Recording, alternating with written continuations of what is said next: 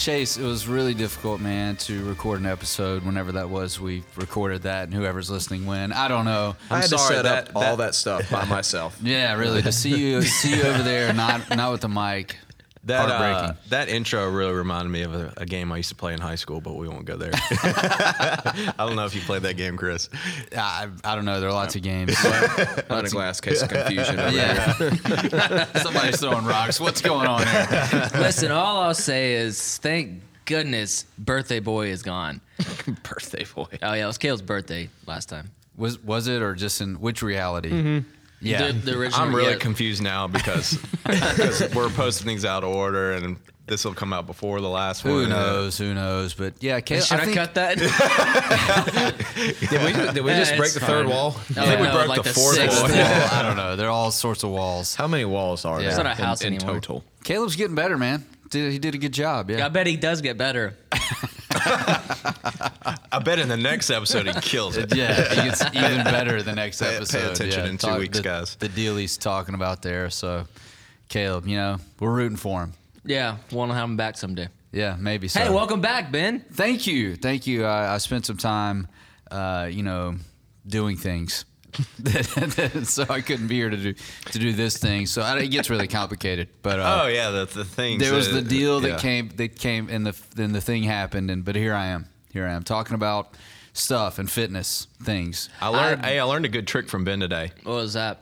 If you're going to be late, tell somebody you're going to be 15 minutes late. Yes. Then when you show up five minutes late, They're really they- impressed. Yeah, they're impressed. They're like, "Oh, you made it early." Yeah. but you're really late. Exactly, Psych- exactly. Psychological Yeah. warfare right there. You use the text message. It's like you know, thank goodness for a text message you can send because you know back in the days when I was a younger man, uh, you, there was no you couldn't send. You were just late. Period. You know, like hey man, I thought you forgot. You know, so you send a text ahead. Let's just roll this out as a strategy. You know you're going to be a little bit late. There's a chance you could be a lot late. So you send a message. The first message you send is a lot of information about the variations of why you could be late. And then you leave it open ended. Okay. And then people are like, oh my gosh. Then you follow that up roughly seven to eight minutes later by saying you're going to be 15 minutes late if you know you're going to be five minutes late, 30 minutes late if you know you're going to be 10 minutes late. So there's a whole equation there. You know how the teachers used to have that little slider, the way they could grade you? It's, it's a whole thing I'm going to release later. But yeah, it basically helps people be impressed that you're not as late as you said you were Is this going to be in your book? Yeah. I feel like this should have been for recommends. Yeah, right. I'm going to recommend my new product about uh, how, how to be late but still be early by Ben Derrick. How to be the worst guy at the meeting by Ben Derrick. yeah, exactly, exactly. So we're back to talk about fitness things, which uh, you know I really do enjoy fitness. You wouldn't know by looking at me, but I do enjoy fitness. Hey, Yeah. yeah. Uh, so we're going to talk about something that has caused a tremendous amount of controversy. In fact, we dedicated a portion of an episode to it already, but now we've got some water under the bridge. We see how this is playing out. Huge shakeups inside the uh, CrossFit community, especially for the elite athletes. Which, oddly enough, the elite athletes seem the least bothered by it. it was like the guy that's coming to the box three days a week. You know, it's like, what are they doing with the games? You know? uh, but uh, so we're going to talk about how it's played out, how we feel about the decisions they've made, maybe a little bit about how things have gone so far with particular athletes, but really just the overall strategy change. And if we uh, can determine looking back, did they make some wise decisions there? Just like always with CrossFit, you got to take uh, you got to take the good with the bad. You know, there was a lot of things in the very beginning. I think everybody was so gut punched by the original announcement that you know they they got rid of their games media team, and for a little while there, there was just so much there was so much uncertainty. weren't even sure if there was going to be a CrossFit Games or what it was even going to look like, and. Uh, but uh, I, you know, to, to give them uh, to give them credit, the people that were that were still uh, were still on board did a just as good a job as any year. I thought, Yeah. as far as putting on a putting on a great product, uh, not only for the uh, for the athletes for the most part, but re- for the spectators. I thought it was a really really good year. Yeah, I thought so too. Eh, You know, when they made the changes, I think the biggest thing was just the lack of communication. Nobody knew what was going on. Nobody knew what it was going to look like.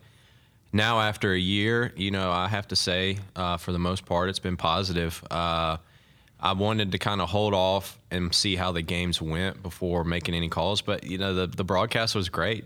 Everybody, you know, you were able to switch between different broadcasts. Everybody had the same view, but you could listen to different people talk about it. And if you didn't like one person commentator, you could go listen to a different commentator, or you could go listen to a Spanish commentator and work on your Spanish. it's fun and the educational. benefits just keep on rolling. That's right. So uh, no, I th- and I thought it went well. Um the games uh, were entertaining.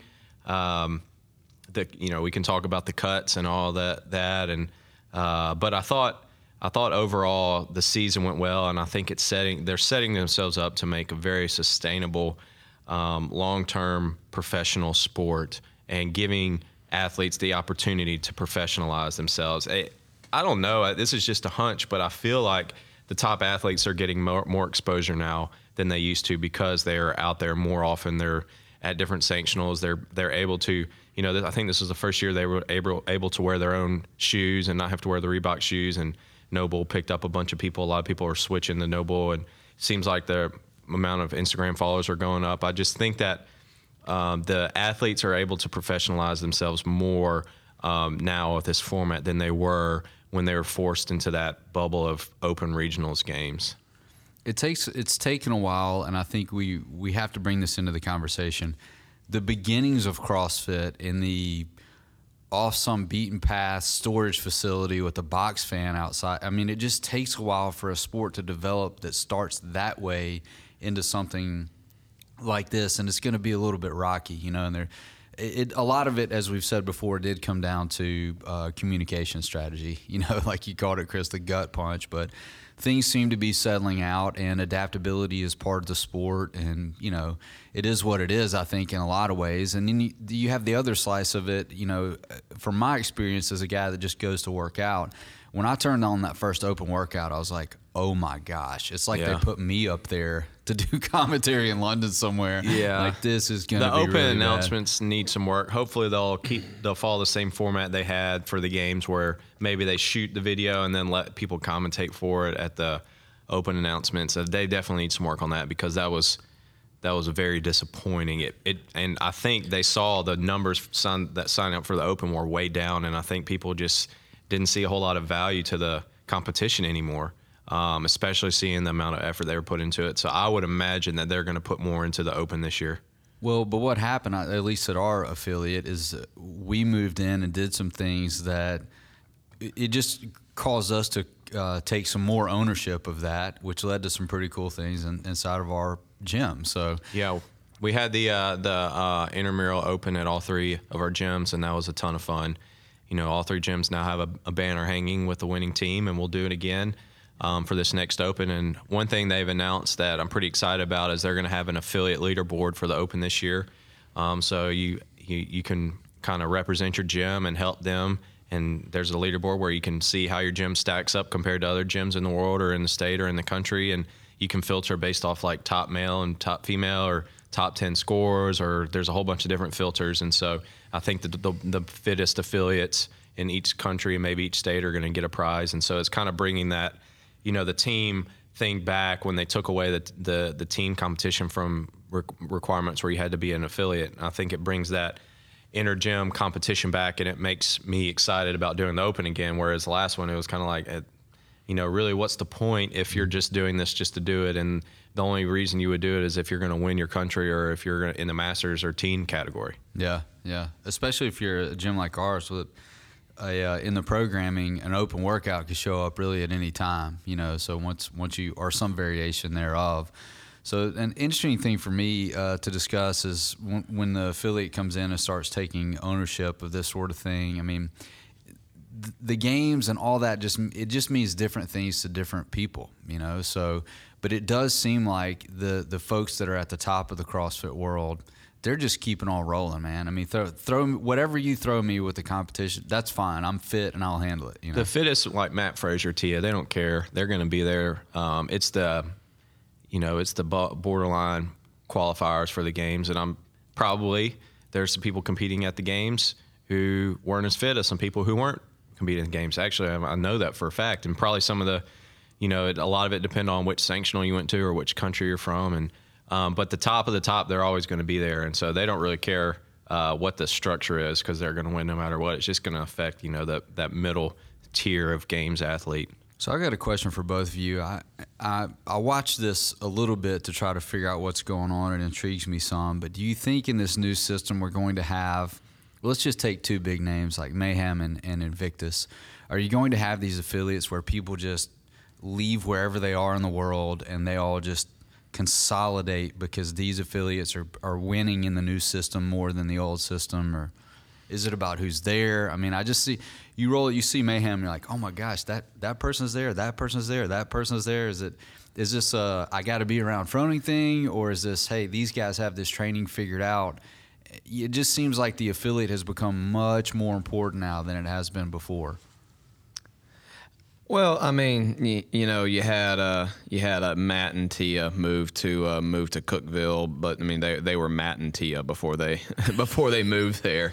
And uh, wait I, let me think you're yeah you're right you're right they were And um, I don't know. I think uh, I think to me, it's it really it comes down to getting around uh, getting around really smart coaches who have uh, who have been in it for a while that can uh, that have that unique ability to be able to uh, to adapt and um, and strategize. Because now it doesn't it, now it doesn't come down to you know you need to peak at the open or you need to peak at regionals. You need to really strategize. You know, okay, which um, uh, which sanctional am I going to go to that's going to give me the best shot to go uh, to get to the games? And what we saw with the with the way it was structured this year with the with their backfill system is.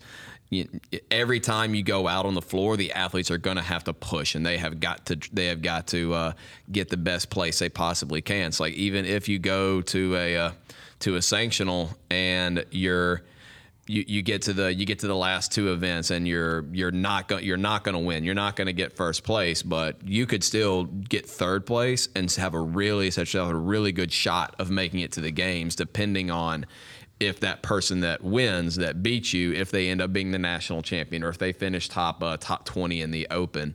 Um, that's what makes it really exciting to me, and uh, what I what I'm really looking forward to seeing how a lot of the coaches that I follow how they adjust uh, and how they and how they react, and knowing that it's so much more broad and there's so many more opportunities to actually make it. Uh, ben, to answer your question, yes, they've already been doing that. Um, a lot of people moved to Mayhem.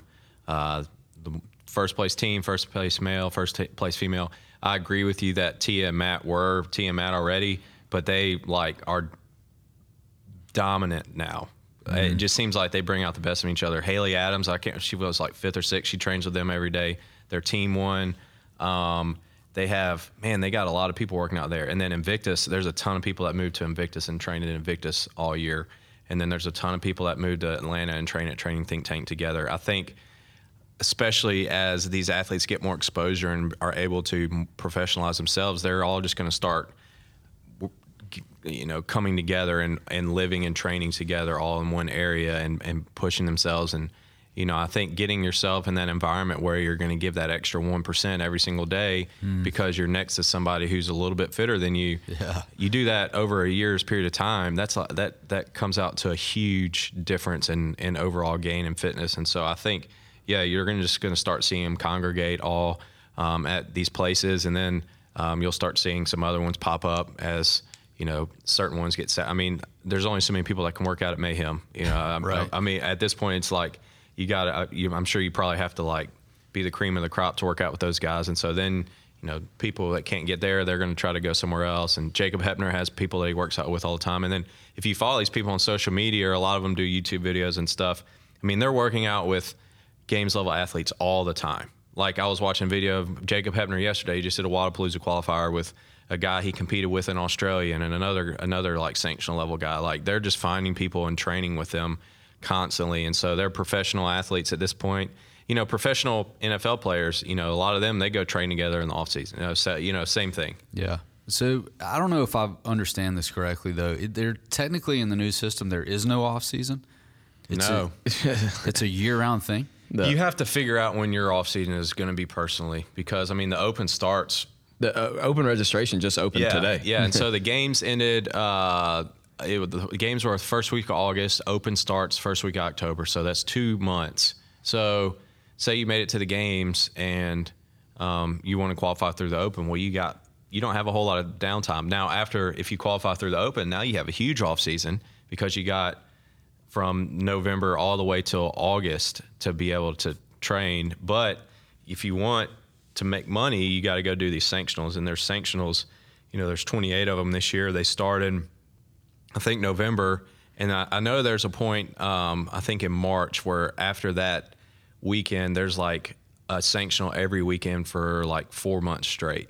And so it's just going to be boom, boom, boom, sanctional, sanctional, sanctional. Um, and so there's no off season for the sport, but you better have an off season for yourself. Like Chris was talking about, you better be tapering down, hitting a competition, then dropping back down, having an off season, or else you're not going to be in the sport very long. You might be able to give one or two good years, and then you're going to be done. Yeah, absolutely. With the way these uh, men and women have to push themselves. So one thing I'm interested in seeing is how much is money going to affect all this? Like you said, like they're turning into pro athletes, and it, we've been we've existed for a while on this level of sponsorships. Like, oh yeah, NOBULL's picked up some people. We got some rogue people. I mean, that's been around. But are you going to have guys that move in? Like you've got these owners of NFL teams. Are you going to have guys that move in and say, all right, I'm going to fund this mini Olympic village and get all these athletes here, and we're going to dominate, and I've got the millions and millions of dollars required to make that happen. Yeah, Rich Froning's got his own Olympic village over there. Yeah, I mean, he's got his own barn where they all train. You know? Well, Uh, which looks awesome, by the yeah, way. it does. Well, I, me- I remember uh, Ma- uh, Max El-Hag, the uh, training think tank coach. He was, talked about that. It was probably a year and a half or two years ago. He talked about it on one of his podcasts of him wanting to own and operate a place like that where he has, um, you know, basically like little mini uh, mini apartments, mini condos where these uh, these athletes can come in if their families are uh, if they've got families, they can bring the families with them and they can live in this. They can live and train in this facility. You know, if they are you know being compensated by their sponsors enough Yeah. to be able to do that. Yeah, I think it's getting to the point now where people are going to be able to make enough money to do that. Now, uh, they just released the sponsorship uh, or the war uh, money prize money for next year at games, and it it's not going up at all. They said it's the first time um, in the history of the CrossFit Games that the prize purse has not gone up, so it's not going up next year. now, what is going up? There is a little uncertainty with that though, because uh, right now Reebok, This is- Reebok's out, right? This will be their last year. of Oh, okay. Yeah. So um, after after next year, uh, it'll be different. But yeah, this is Reebok's last year coming up. But um, now what is going up is the prize money for the other competitions. I was listening to a podcast. Uh, the guy who owns Live and Loud, which puts on Wodapalooza, they just bought Granite Games. Um, they're putting on the San Diego competition. They're putting on one in Spain. He was talking about the Spain competition, and they want to make it a really big team competition and offer a whole lot of prize money and try to attack people, attract people like Matt and Tia to do a team, not to get a qualifying spot, but to win money. And so you're going to start seeing these, like that's a big company that's coming in and trying to put on a huge production, get a lot of people competing, and try to give a whole lot of prize money. And so I mean, there's more money going into the sport than ever, and I think it's going to continue to go this way. And I think that's what we're seeing is these changes is allowing are allowing you know other companies like NOBULL to come in and really sponsor athletes and put a whole lot of money into them, allowing them to then go live at a compound for six months and train with other people. Um, and then, you know, obviously have an off season too. Like, you know, I think Katrin's been doing that for a while. She goes to Boston for a while and trains, then goes back home. And I'm sure other people do that too. But I think you'll see more and more people do that. And then there'll be these different pockets around the world where people get together and train together for three, four months or whatever. So how do the games stack up? I'm just trying to put all this together, thinking about other sports and how those sports operate. Uh, it, it- will the games, in your guys' opinion, will will it continue to be like, yeah, there are lots of competitions, but this is the one, you know? I think it depends on, on what direction they take it after Reebok. Yeah. Honestly, you know, it seems like the CEO of CrossFit just stepped down. Uh, so Greg Glassman is stepping back into the CEO role, um, which he hadn't been since 2016. And so um, he's trying, it seems like he's trying to make the company smaller. I think he should. He should just sell the games, in my opinion. It's not what he wants to do. It's a big money maker, but I know they make a ton of money off the open, so that's probably why they're keeping it. But why not sell it? Let somebody else who really has a passion for it grow it and let it be, get bigger. But if he keeps, if they keep, you know, making cuts and dropping things down, I, eventually there's going to be a competition coming up that's offering five hundred thousand dollars to the winner, and that that's a week after the games. And then it's like Mat Fraser's gonna be like, I'm gonna go win that one instead. Of, and then so as soon as Mat Fraser doesn't go to the CrossFit Games, all of a sudden it loses its luster. Yeah. And so I think if they don't make some changes with the tra- trajectory it's going, something else is going to come up and, and take its place. But um, you know, that's just it's it's the leadership. It's what decision they decide to steer the ship. Yeah, free market, right? So another big question I have is where does Castro fall in all this? I mean, like, what's his role now? I'm, I'm super confused. Well, he, he's still he's still the the uh, the director of the games. You know, he still his role his role this year didn't change as far as I know. But I mean, you did. He went he went radio silent for a long Yeah, time yeah. after uh, after all those cuts and everything went down. But uh, you could definitely see with the programming there was still a lot of uh, a lot of Castro's fingerprints on uh, on a lot of it, and um, it was. Uh, I mean, I think I think he needs he needs to stay involved, and I but I could also just see Castro as the kind of guy to just go off, Yeah. right off into the sunset and go do his own thing somewhere else, and you never hear from him again. Yeah, he's yeah. He I mean he did all the programming for the games and the Open this year, and he's he's been on his Instagram posting a recap of every workout and kind of his thought process for putting those workouts together. I just get the sense that there's a rift between him and Glassman. You know, that's just me though. That's just kind of me reading between the lines. I wouldn't be surprised if, you know, if I was Nike or something, I would go to Castro and offer him a whole lot of money and say, let's start another fitness competition and let you run it and, and see what happens. You yeah, know, with it- that sort of budget. Oh my gosh, what could Yeah. that guy do? yeah, and you know, you get get a name like that, all of a sudden you're taking taking a big chunk out of it. But I think there's a couple of different ways it could go. I think I don't th- I don't see it going this way for much longer. So I think either uh, CrossFit sells the CrossFit Games, um, and Castro stays on and runs it, and whoever owns it, you know, keeps continues to put it on. CrossFit continues to downsize the CrossFit Games, um, and then Castro just stays on because you know he's he's happy not being in the spotlight, which I've kind of got the feeling that he's kind of tired of it. I don't know, um, just from some of the stuff I've seen he, him say, or he he just gets fed up and he's had enough and he leaves and does it and starts something new. Yeah. And so I think those are the three different ways it could go, and uh, only time will. I mean, I think Chris is right. I think as soon as Reebok is out. Um, is when we'll Every- really see. everybody's going to be on the edge of their seat, waiting to see what happens. I know they're not bringing on another title sponsor. They already announced that. So I don't know what they're going to do, where they're going to get the prize money from, all that type of stuff. But um, yeah, we'll see. What's the backstory there of dropping Reebok, or did Reebok drop them? No, um, the uh, CrossFit actually uh, was it last year just won a won a lawsuit against Reebok because Reebok was uh, fudging the numbers and skimming some extra some extra money that was supposed to be going to CrossFit. Oh, yeah, boy. CrossFit stuff they were selling in their store, like they were categorizing as something else, so they weren't paying them as much money for that those items as they should, or Got it, something like okay. that. Yeah, I just didn't know that. But it was a lawsuit. Like I think it, it was last year when it happened, and so after that, they're like, "We're not renewing with Reebok," and Yeah. I'm sure that's why they didn't increase the prize money this year because Reebok's like, "We're out after next year. We're not going up on prize money this year." So That makes Yeah. sense. And um, you know, and, and you know they say you know we're not you know we're not going to have a title sponsor, and the, uh, they they CrossFit said a lot of things that ended up happening anyway. Like they said that there wasn't that they weren't even going to. If you wanted to watch the games this year, that you were going to have to go to Madison. That was going to be the uh, going to be the original deal. And I mean, I just the sport the sport is so big, man, It- Yeah. and it, it can't just go away. Not in this day and age. There's too much money to be made off of it, and I think something is something is going to happen. Somebody's going to you know go back on their word or something like that. I just I feel like everything's going to be fine.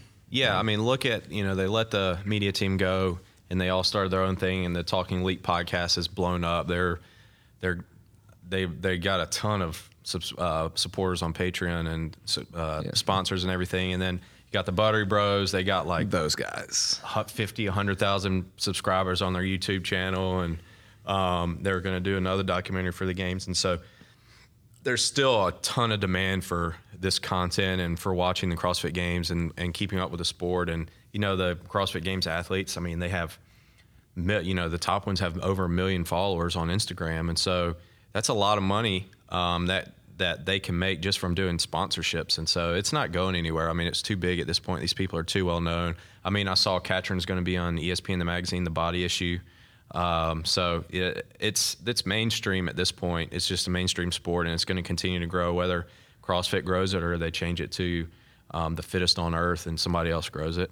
Yeah, yeah. You know, the thing that's got it got it on my mind is looking at our kids' classes and seeing these kids that just see see stuff as normal, like mm-hmm. jumping on this 20 inch box is like a normal thing, and learning how to do this in the rings. I'm like, man, what's this sport going to be like mm-hmm. for these kids that aren't we see it as like, whoa, this is a new thing that we got involved with here. They're they're never even going to know that. Mm-hmm. Like, man, I've been doing this since I was six years old. I remember driving. Just like people talk about gymnastics, they're going to be talking about CrossFit. Yeah. What's going to be the stage that they're going to be playing on? It's got me really curious, and I it feels like it is the CrossFit as the as a sport has it is where it is, is what you're saying. Mm-hmm. But the competition side of it is like, man, it is it's struggling to try to figure out what's going to be next.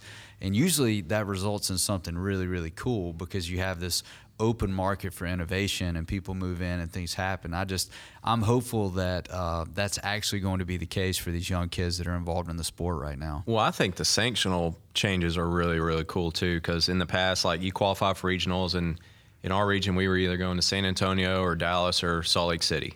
And that's where you could go for your competition. Well, now you have the option to go pretty much anywhere in the world.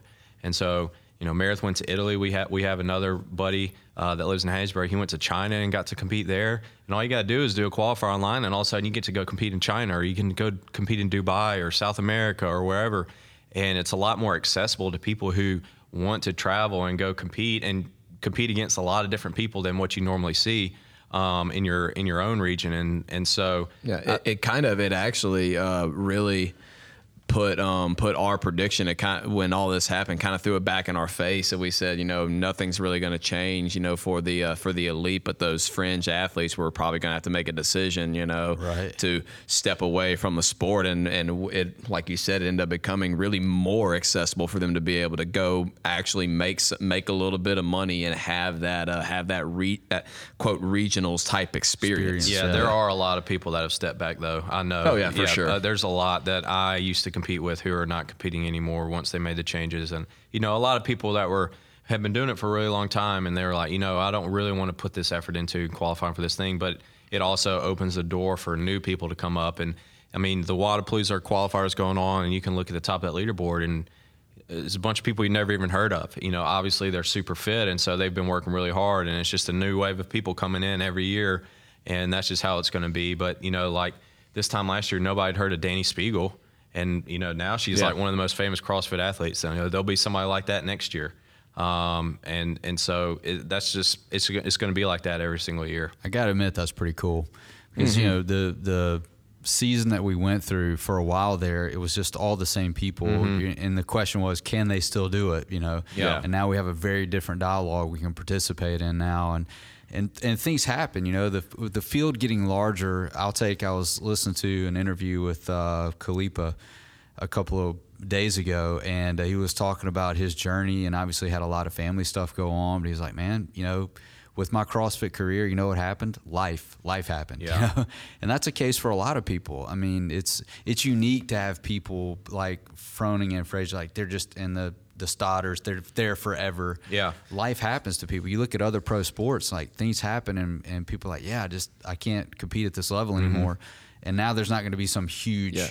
gap there when that happens. Yeah. It's a chance to, it's a chance too, to, um, you know, to, to bring in a lot more parity into the sport. Whereas, you know, like we grow up watching a lot of, a lot of baseball and football and you see these guys have these 10, 15, 20 year careers, you know, and now it's like, yet you have like a four or five year window to really make a name for yourself and really kind of get yourself into the uh, into the upper echelon.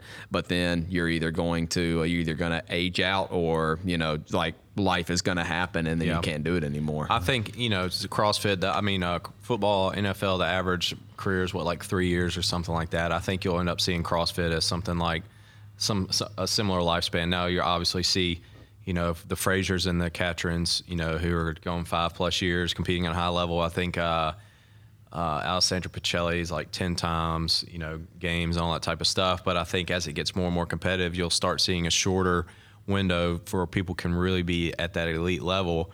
Um, and it just it takes a big toll on you to be able to train. But I think one of the benefits of this system is if you are very good, you can really um, peak twice a year and peak for your um competition, get your qual or peak for the open, get your qualifier spot for the games, and then really take a big long off season and then ramp it back up for um, the games. And so I think if you are at that level, like Mat Fraser, it it probably promotes more longevity because the season's a lot shorter for him. Like he he can qualify for through the Open in October, and then he can chill for almost a whole year until the games. And so that way, he's not having to tr- stay in elite, you know, peak physical condition like in the past, unless they want to go do another competition. So. I think for the top level people, maybe it extends their career, but for the people who are having to go to three, four, five sanctionals every year to try to get their spot, after a couple years of that, they're going to be Can you wrecked. keep that up. Yeah. Yeah, Yeah. that's right.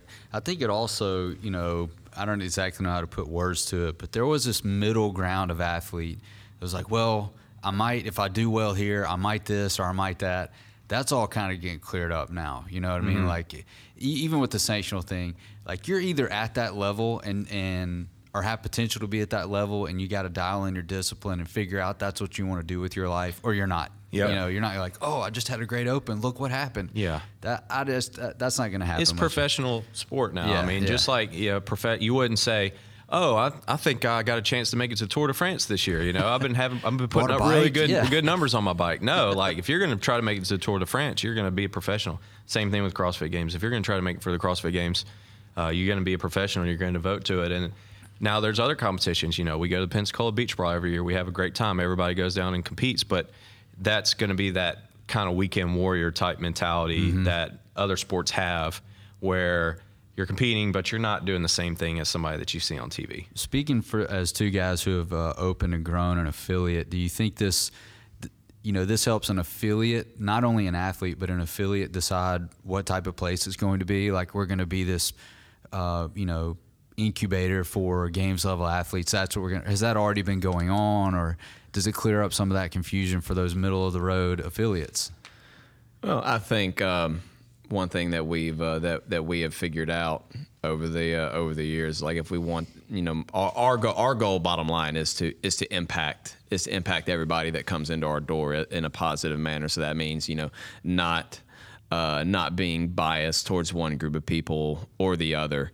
So I think it's um it's more of those those brands, those coaching brands, like your uh, Invictus competition, Comp, CompTrain, Training Think Tank. Those are the ones that I think is, that this is really going to impact, where people are really going to seek out experts and uh, the uh, the people that are having the most success with the most athletes. Yeah, the the average affiliate is not creating, um, you know, trying to develop a whole lot of regional athletes anymore. And you know, I'm I'm a member of the CrossFit affiliate owners group on Facebook, and there's always a discussion about this all the time. And I mean, everybody's just going back to what CrossFit was originally for is health, health and fitness, you know, and wellness, and improving people's quality of life, and that's the focus. And you can't, you know, not focusing on competition. Now, sure, if, if somebody wants to compete, we're going to help you compete to the highest of your ability, and we'll give give you every tool that we can. But you know, our goal is not just to help people compete. Our goal is to help uh, improve everybody's quality of life. And you know, we we have people in different, you know, that have gone through competition phases at our gym, and now they're more in a uh, fitness and lifestyle phase at their at their at their in their life. And maybe they get back to where they want to compete some more, and we can help. But we want to offer the the different tracks so that everybody um, has a way to go up and down. You know, maybe they get catch the bug and they want to get ready for a competition in six months, and then they want to back it down and and um, and just train for life for a while, you know, and that we, we give them those avenues and the the gyms that are going to be the most successful and around the longest are the ones that are going to be um, able to do that. Yeah, I would I would agree with you on that side. So as far as like where we're headed from here, I don't know that we want to do any predictions, but maybe we should talk about it this way. What's the next thing at the games level that you guys are excited to see, excited to to see how it plays out?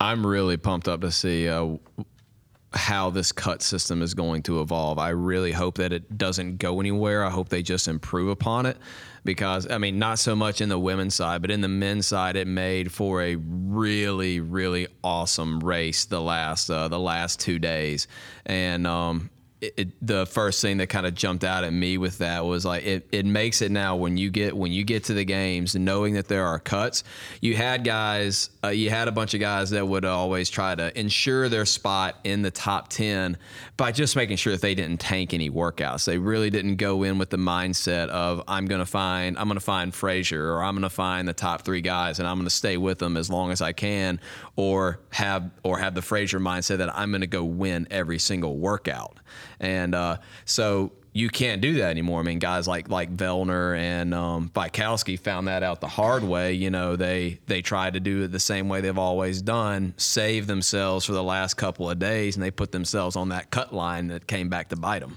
I agree. I thought the cuts were extremely exciting this year, and, and you're you're right, Chris. Like every every person had to put it out for every workout because it was like, who's going to get cut? What's what's the Spains look like every single day?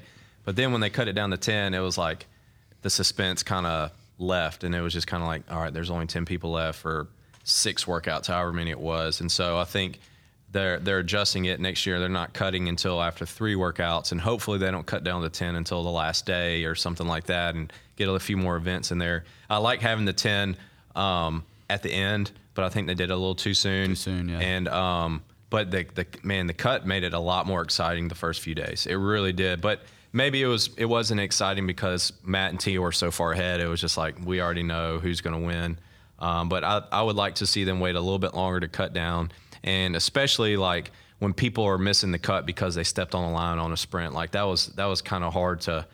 Hard, tough pill to swallow when they were obviously fitter than the other Yeah. people and they got a 10 second penalty for stepping on the line. Yeah, it, it they absolutely didn't.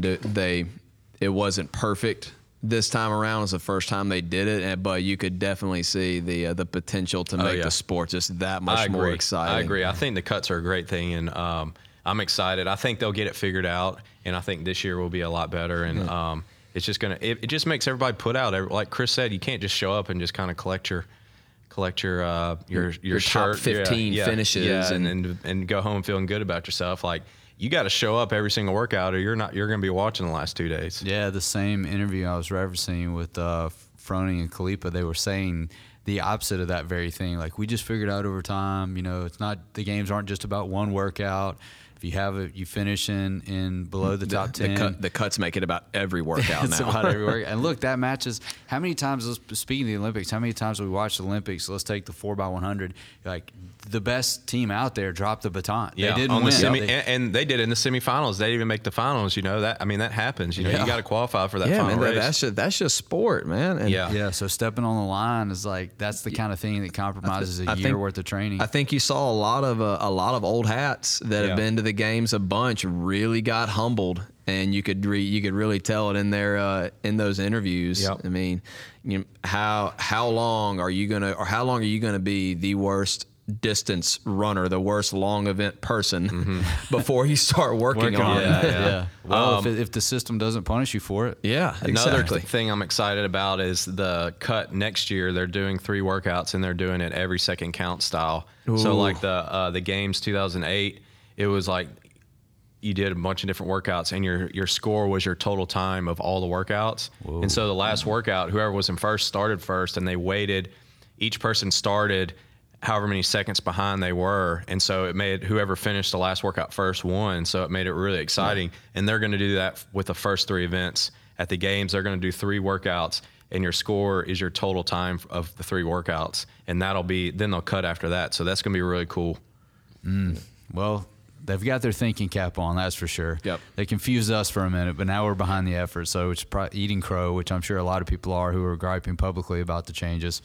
So anyway, so excited to see where it's uh, where it's going to go. I can definitely tell you I've uh, made the decision that I won't be pursuing uh, a spot at the games. It was a tough call, Oh, but I've made it. Yeah, just uh, you know, life. I'm with Yeah, yeah, yeah, li- life You know, got in the life. All right, so we transition to one of our uh, most exciting parts of the episode. Outside the box. Giving you a run for your money there. That was pretty That good. That That was was cool. good. Yeah, I stayed in there. You must have been choir too, man. Yeah, well, I've, I've been practicing. Yeah, in my car right before I walk in to work out. As far as how I get warm there. So we're going to talk about some college football. Which how could we not talk about college football? It's finally back.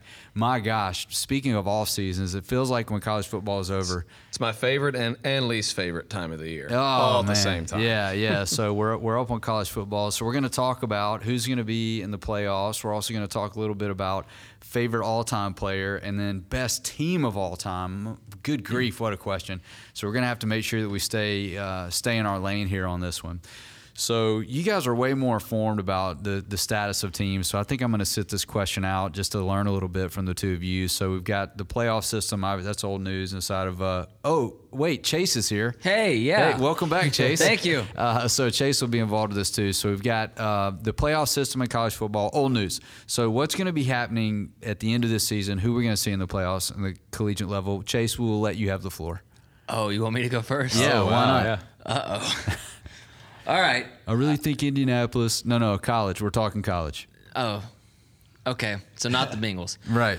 Uh, all right, sweet. Uh, I'm just gonna go uh, first seed to four seed, uh, mainly because to build up the hype, because you guys aren't gonna see this coming. Hmm. Number one, coming in at the number one seed, we got Clemson. Everyone sees it coming. Sure. Dabo Swinney, unreal. Number two, just because the conference sucks, Ohio State's gonna make it in purely because Michigan's gonna implode, Hmm. and Michigan State already did that for them. Uh, number three, Georgia Georgia. is gonna make it in. Uh, Two SEC teams in, huh? Georgia is gonna make it in because Alabama is gonna lose to Auburn the very last week. All right, oh my gosh. Auburn- Are you even serious? I'm very serious. Yeah, yeah. You've you've turned in your uh, expert credentials, please. Oh my It ha- it- something has to happen this year to really shake it up. What luckily, is it with luckily I have two things that are shaking it up. Because coming in at the four seed, it's Iowa freaking State. Wow, What? Iowa State. Them- uh, Yeah, Iowa State. yeah. The Cyclones. Yeah, preseason rank 21. Yes, I see them. they there. are going to go I see it. undefeated. I see it. They are going to go I see what you're doing. undefeated in the Big 12, which is going to give them the leg up over the Pac 12, who's going to have a one loss champion. And we all know how the playoff committee is. They really like seeing that undefeated title card there, unless you're U- UCF, because, you know. And I'm picking the champion, right? Mm-hmm. Is that what I'm doing? Uh, Iowa State is going to get smacked by Clemson first round. Uh, Georgia's going to beat Ohio State, and then Georgia is going to take it all this year after decades of trying. They're going to make it. Those are some big promises. Thank you very All right. much. If you end up being right, it would be a miracle. There's zero percent chance of that. Someone's got to keep it exciting. I should have gone first. Zero percent chance. All right. you know, could- who thinks got a chance here. Uh, Yeah, Georgia re- Southern. Uh, I really think Mississippi State's going to pull it together, and You Matt mock, Luke and those guys are going to get it figured out. All right, you so mock uh, Iowa State now, but you'll see. right, all right, Chris, could you bring some intelligence to this conversation, please? Well, uh, I think the my, my number one seed is uh, is Clemson just because they're they're starting off number one. There's really nobody in the ACC that's going to stand in their way. I mean, all they got if they can just avoid avoid a screw up, then they're gonna they're gonna walk right in the playoff, no problem. Uh, Bama will be the two seed. Georgia's not going to uh, not going to make it. They've uh, they, they've got a lot. It's still a very very talented team, but they a lot of transition as far as losing uh, losing some starters, especially on defense. Um, Oklahoma's going to slide in there to that uh, to that third spot. Kind of the, they're in the same situation with uh, Iowa with State. Clemson. Yeah. yeah, there's just nobody to stand in their way, including Iowa State. and then um, and then uh, I mean I'll. I I think I think this is going to finally be the year that Michigan does get in there. I just I don't trust. Uh, I think uh, Ryan Day is the the head coach at uh, at Ohio State, and just I don't know. I just don't see him. I just don't see him getting the uh, getting the job done, especially losing uh, losing a quarterback like Dwayne Haskins. I think this will be the year that Michigan gets in there. Uh, Clemson Clemson rolls Michigan uh, and I'm calling the upset Oklahoma over Alabama. Uh, Jalen Hurts, uh, Jalen Hurts goes off, gets them in there. Clemson wins another national championship. We got to watch Oklahoma and Clemson. Yeah, Ugh, Yuck. It'd be about the cheese dip then. Yeah. Yeah. When I uh, it's my turn. Yeah, Yeah. your turn. You when, go. When I, when I'm looking at college football, I mean, to me, it's all about the quarterback. If you got a good quarterback, you can win because a good quarterback. So many teams don't have a good quarterback in college football, so a good quarterback makes all the difference. And then if you have a great quarterback, I just feel I just feel like Clemson and Alabama are just head over heels better than everybody else this year. I think they got the two best players in the country on their teams. So I think they're both going to run away with it. I just looked at Clemson's schedule. They got two ranked teams on their schedule the whole year. I mean, it's just what a cakewalk for them. Um, I don't, I don't, I don't think Alabama will lose a game. You know, I watched a lot of Alabama games last year because my fiance Claire is a big Alabama fan, and I thought they were the best college football team I'd ever seen, and then they lost. So they had a ton of talent on that team last year, and I, I, I'm, you know, they're going to have a ton of talent on the team this year. So. Uh, Clemson and Alabama, my number two, number one, number two. I think Georgia um, is going to be up there. I, I think they play. Let's see, they got Notre Dame at home, which Notre Dame's typically overrated. So I don't, I don't, I don't see them losing that game. They got Florida, which Florida looked awful in their first game. Maybe they'll get it together, but I, I just don't see that, see them. And then they got Auburn and Texas A&M. So I, Georgia maybe loses one game in the regular season, plays Alabama in the SEC championship, then they both make it to the playoff. And then uh, my fourth team's Michigan. I agree with Chris. I think this is their year to finally get over the the hump. They got Shea Patterson back. Um, like I said, big quarterback. Um, you know, Shea was a huge pro, uh, uh, recruit when he went to Ole Miss. St- He's still a great player. They got a lot of talent at Michigan. Uh, uh, Harbaugh, Harbaugh, Harbaugh, whatever. He uh, he he's he's won before uh, in college football. I think I think this is year, and I agree with you about Ohio State. I'm not sold on them this year. I think this is going to be a big letdown year for them.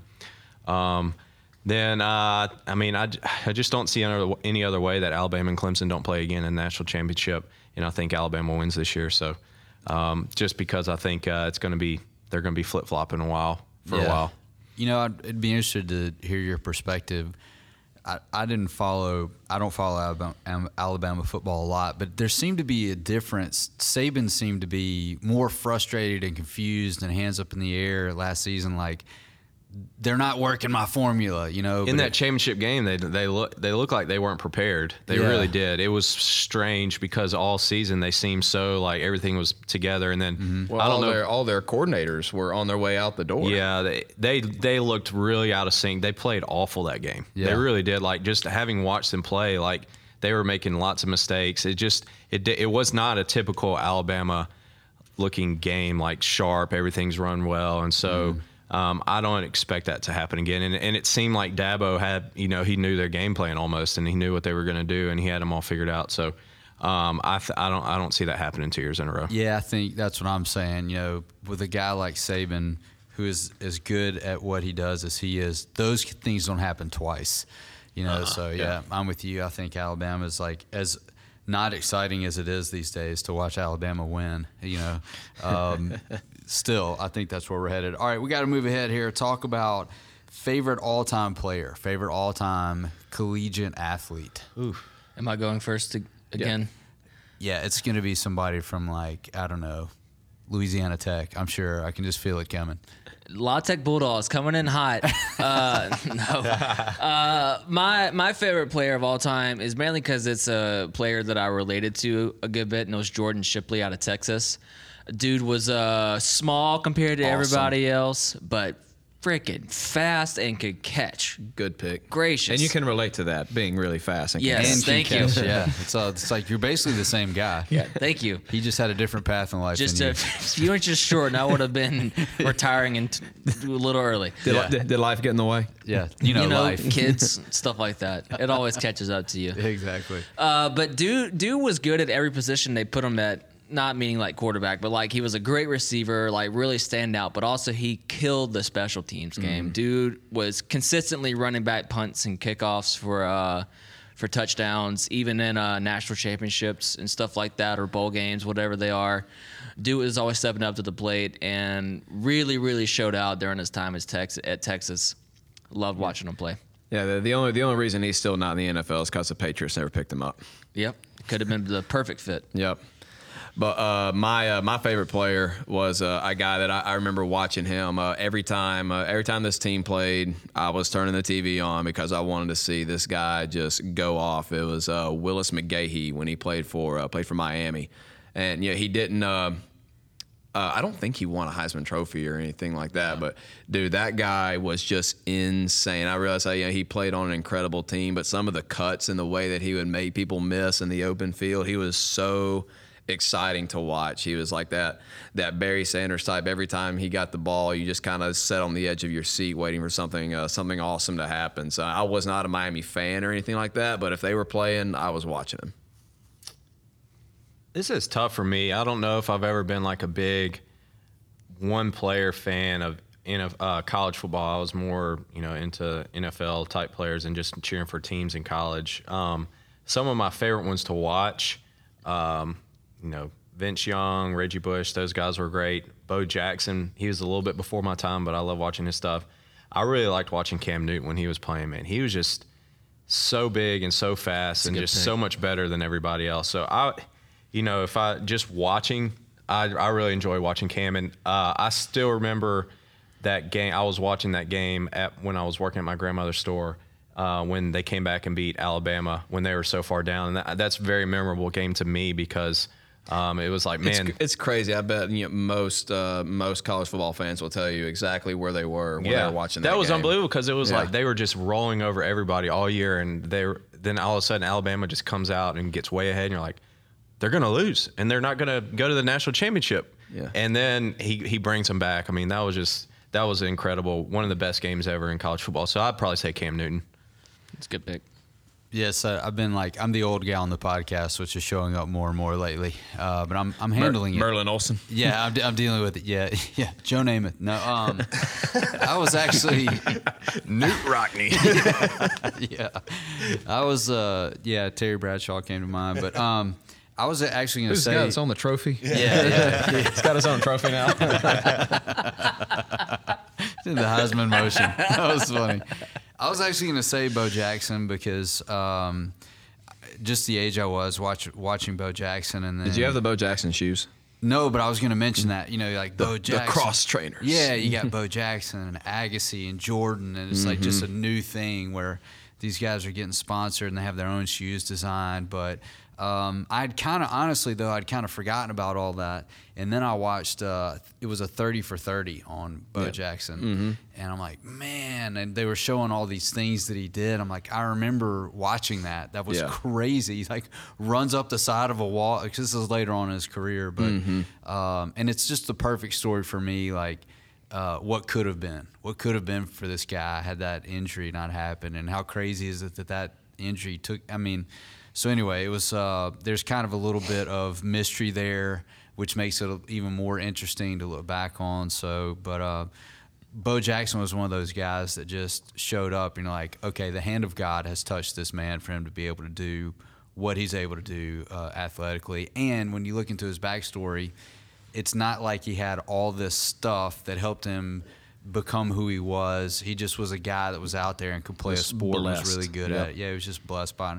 And I can kind of respect that. Not not that I'm against people who are get involved with these machines and are able to train and do all this stuff, but there does seem to be that seems to be disappearing where a guy just like, oh, I picked up a baseball, I'm good at this. Let's make this happen. Yeah, and, and guy and guys like like Bo, like Bo and Herschel, even though they played you know, 30 years ago, they could they could play today and oh, still yeah. and still still lead the nation in rushing. Yeah. So yeah, I, it, Not today, but you take them right. in yeah, college. I see what you mean. Like if they were that age now, Yeah. I got you. I'm fine. I don't know. you. 50, 50 year old Bo Jackson probably, Probably still South could play. Austin Get some frustration or Her- Herschel. Have you seen Herschel lately? No. Oh man, He's jacked. he is ripped. Really? Oh, yeah. I would have liked to see Barry Sanders uh, Yes. play running back uh, Yes. now. Man, that dude was incredible.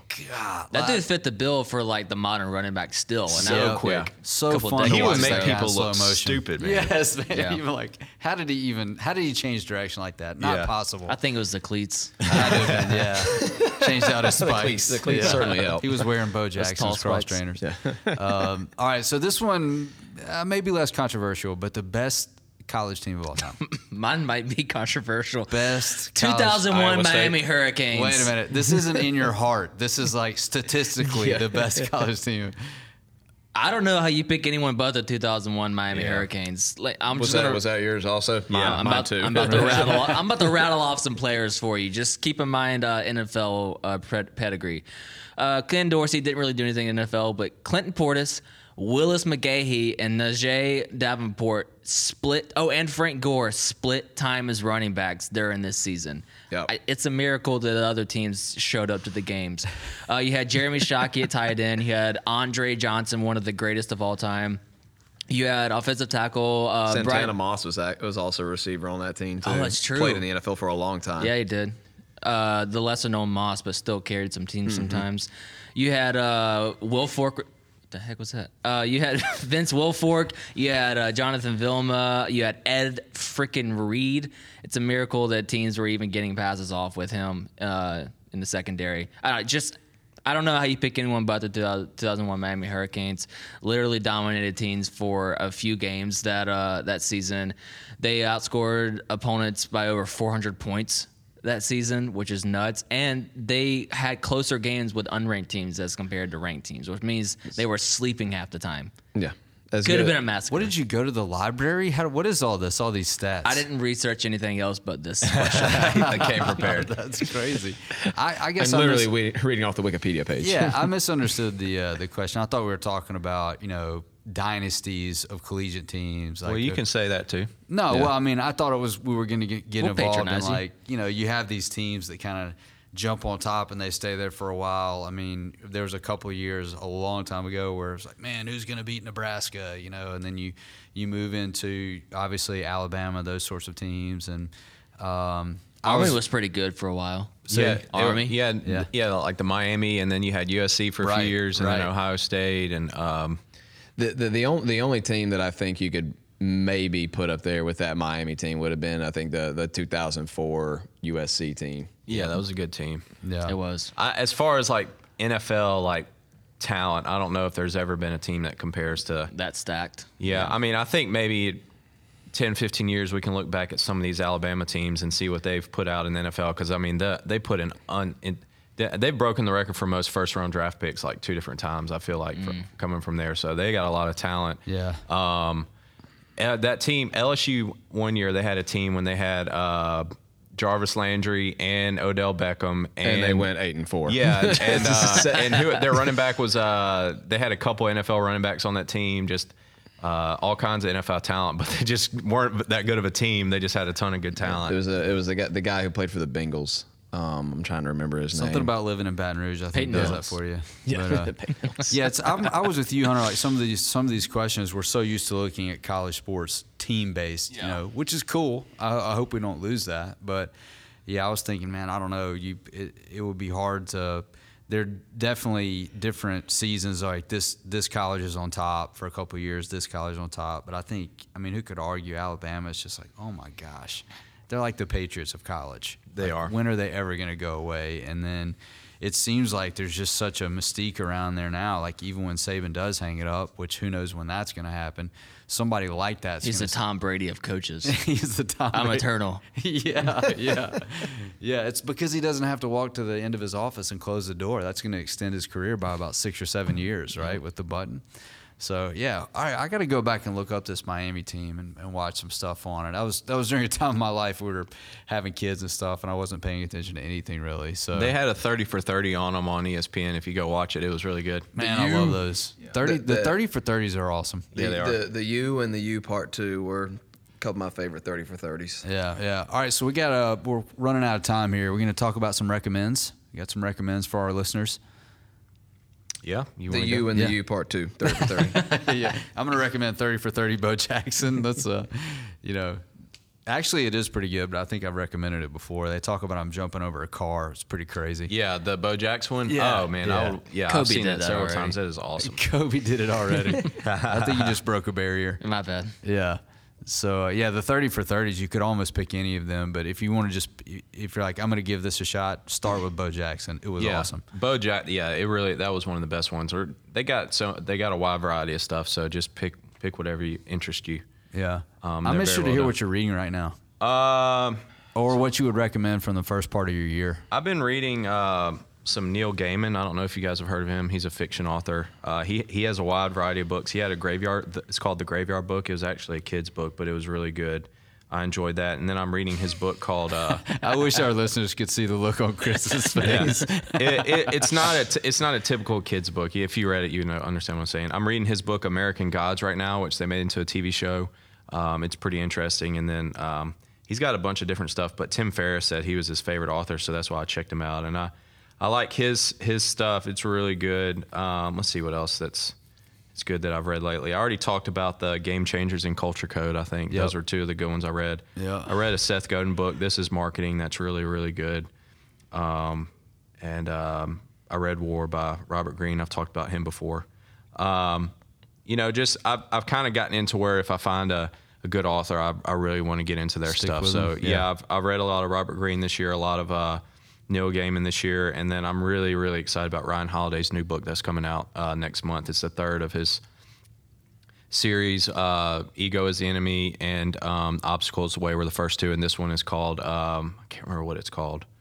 Man, that guy's going to be writing books at this rate for the rest of his life. I mean, he's he. I don't even think he's 30 yet. that's crazy, crazy. Um, I'll tell you. I'll tell you what the book's called. Hold on one second. I'll tell you. when Hey, and comes out. probably by the next time we record uh, one of these and release it, you're gonna highly recommend Marriage, right? Yeah, maybe so. Yeah, That's What's the date? October 12th. October. We'll just miss it. Uh, the fiftieth will release. The fiftieth episode of the podcast will release right before he gets married. Oh wow. What? Whoa. Amazing, Nice. amazing. Got any recommends, Chris? The U and the U part two.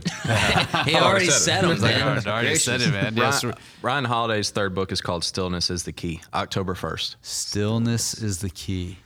It's like very Yoda He title. should, he should have the secret. Stillness is the secret.